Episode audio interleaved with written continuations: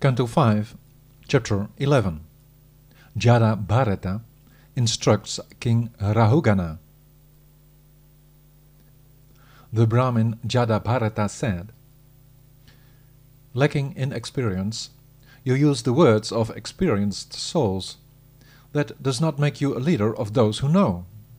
Matters of conduct like these are by intelligent souls never discussed without a favorable view on the absolute truth.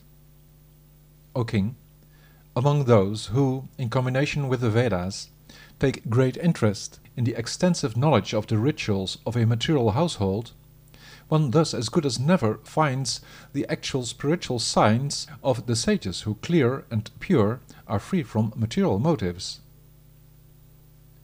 The most exalted vision of the real purpose of the Veda is not directly theirs, even though they are sufficiently versed in the words. Only later one realizes from one's own experience that one has to abandon the happiness of a worldly life that compares to a dream.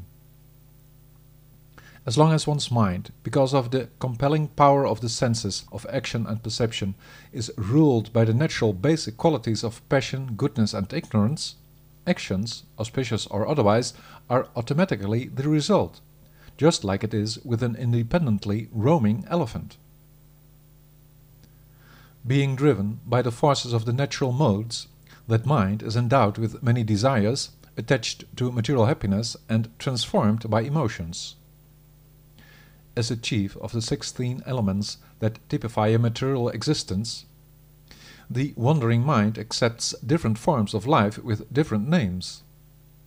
Thus leading to different births, it manifests itself in different physical appearances of a higher or lower quality.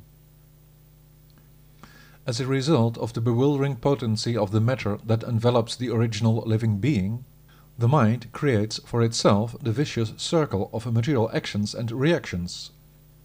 Therefrom, in the course of time, the happiness, the unhappiness, and the other very severe result is obtained that differs from these two, namely, intemperance. As long as that mind exists, the outer characteristics always manifest themselves that attest to the quality of the knower of the field, the individual soul.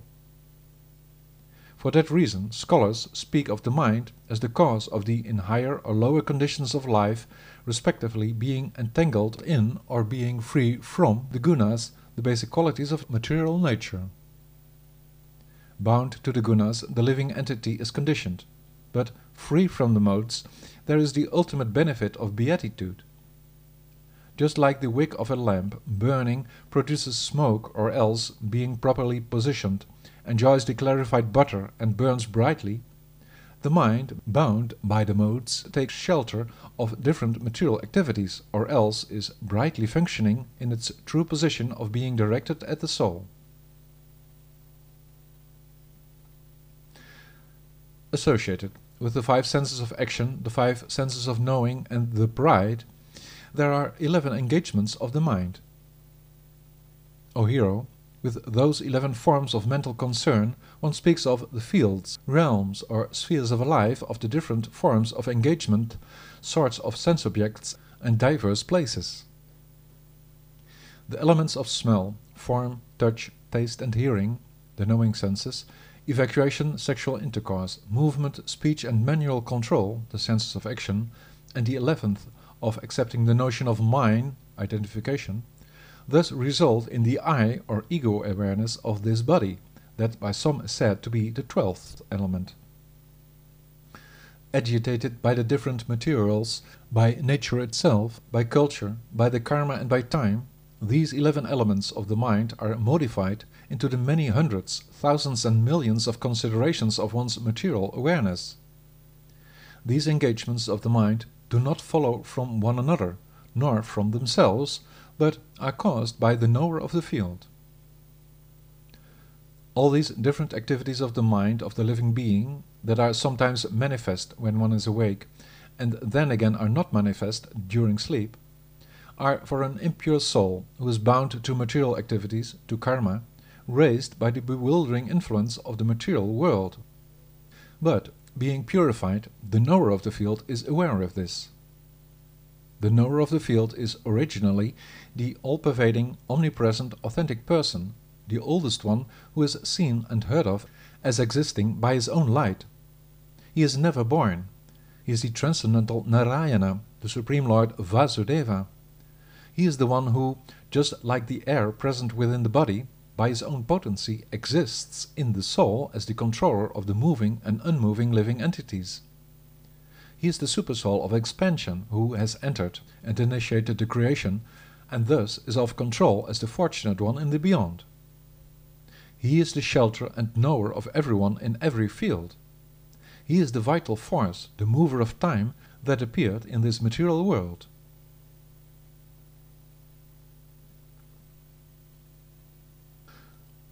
As long as the embodied soul, O King, is not free from this influence of the material world by, in freedom from attachments, developing wisdom and conquering the six enemies, the Chaturmi, hunger, thirst, decay, death, grief and delusion, he will have to wander around here until he knows the spiritual truth.